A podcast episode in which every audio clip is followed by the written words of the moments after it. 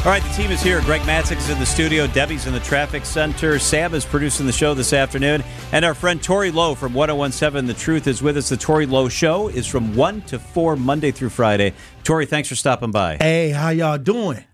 Great. I've been waiting to talk to this topic about you because yesterday we had State Senator LaTonya Johnson on, and she is advocating for changing the Amber, Amber Alert system because right now, an Amber Alert, the thing we all get on our phones, only gets sent out if very specific criteria is met. And so a lot of children go missing and we don't get an Amber Alert and we never know about it. You work with a lot yeah, of families. And I got to deal with that because Yeah. people be like, Tory, why wasn't there an Amber Alert? Well, only till recent where I saw the criteria. And I started realizing, hey, like many times when when these young kids go missing, they, nobody knows who did it. Nobody knows what kind of car they're driving. And those are two of the parameters. You have These to know are a the suspect requirements for and the know Amber vehicle. Alert. Yeah. So are they technically missing if you know that information? Absolutely. I mean, They're I'm still missing. saying, they're missing, but if you know who did it and you know what car they're driving, it's just a matter of tracking that person down. Well, many times we don't know who did it. So that's why the Amber Alerts weren't going off because it didn't fit the criteria. You had to know at least something to match that. And I thought that that was insane. Sometimes the will to help humans got to override the paperwork. Can you imagine being in the Milwaukee Police Department and hey, this is a bad situation. And I'm calling up and I'm being denied. The police department is being denied an Amber Alert because it doesn't fit the criteria. That's insane. You raise a great point because the police department doesn't get to make this decision. The police department agrees with you in Right. many of these cases that Yes. an Amber Alert should be issued, and their hands are tied. That's sad because as an advocate that have dealt with these missing people, I, I can understand the pain where there's an urgency to find out what's going on and let's send it send an Amber Alert. At least we got the child's name and the likeness. But sometimes that's all you have. And when they didn't do the Amber Alert, that's how I became uh, a huge factor because I had a huge following on social media. So I would post the child and the picture and it would spread and go viral every time just because there was no Amber Alert. Yep. So I think that this is a great thing that the senator is doing. Uh, she helped me with the green alerts uh, with uh, Corey Adams, who went missing here in Milwaukee, who was a veteran who couldn't get the service. And we decided not to ever allow a veteran that went missing to be without the resources. So we enacted the green alerts. So that's what a green alert That's is. where it came from. Corey Adams, right here in the city of Milwaukee. And they're trying to adopt it in uh, Indiana right now. Tory, really difficult situation in Milwaukee. There was a shootout. 16 year old kid, Right. 21 year old kid, Right. right? D- Just terrible things. I, I, I'm not going to ask you specifically about the kids, what they were involved in, but I do want to ask about the idea of turf wars, gang wars. What's mine is mine and not yours. How real is that in the city of Milwaukee? And is is that commonly what leads to a lot of these shootings in the streets? Well, a lot of this is ignorance, you know, because really, if you look at, you know, the communities that we live in, we're mostly renters.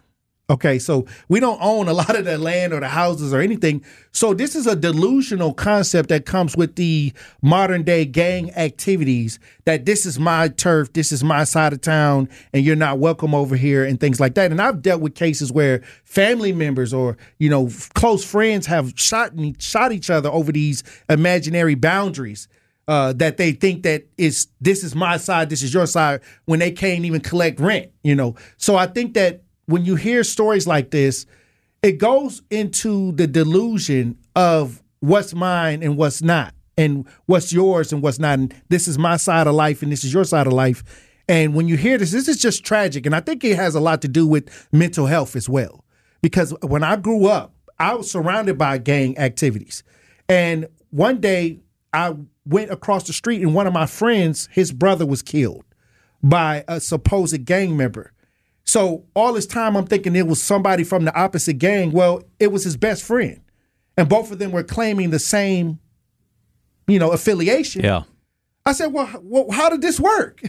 And I was like 10 years old, like when I saw this. And my best friend, we were, you know, really good friends, and his brother got killed by his best friend. And I said, I don't want nothing to do with gangs. That's when I made my decision to, because I grew up in the culture. So when I made that decision to not do gangs, it was because what's the benefit of being around people or claiming something and you don't get the benefit of those people. So to me, gangs are trash and they always been trash. And I don't know why America promotes these gang or social media, these algorithms promote these people with these gang mentalities, there's no snitching. Uh, the I think music, all, the, the, the music, everywhere. everything. So I think that it's all mental health. And I think that we need to start teaching people to get out of the illusion because that's all it is. So I didn't grow up in that culture. Mm-hmm. Was there constant pressure when you decided you weren't going to be part of that, and in your neighborhood that was something that happened? Was it difficult for you? I know you're strong and you right. didn't want to do it, but was there pressure? Was it difficult? Were you well? I was approached? a fighter. I was a fighter. Ain't nobody want to take my one-two punch. You know, I, I, fought a lot. You know, I don't talk about it because me and grandma grew up on North Avenue on Fifth Street, and there was a lot of things going on. And you know, when you're a kid, you just you're just in the environment you're in. You know, you you you don't have a, a large understanding of what's going on in the world. So for a couple summers, I was fighting every day. So when I made the decision not to be a part of certain things, it wasn't too many people in my neighborhood that was going to challenge me on anything. Would it be different today with the gun culture? Different than it is um, when it was when you were growing up. I think up? now people. I think it's more miscommunication now. People nowadays you don't have to be in a gang. Milwaukee doesn't have a huge gang problem. I, I think that Milwaukee has a, a miscommunication problem and a mental health issue because you don't see it like LA, the huge gang ideas, but you do see a lot of friends and people that are forming short cliques, small cliques, and then, you know, creating rivalries with that. But really, it's just mental health. And we don't know when you talk about the lead poisoning that's going on in the community. I always factor that in because there were 8,000 according to the city of Milwaukee, 8,000 youth poisoned, lead poison, severely lead poison. And nobody knows where these 8,000 youth are or what they're doing. Yep. So I would, I, I, I, for that situation with the double shooting, I would check if to see if those kids was lead poison.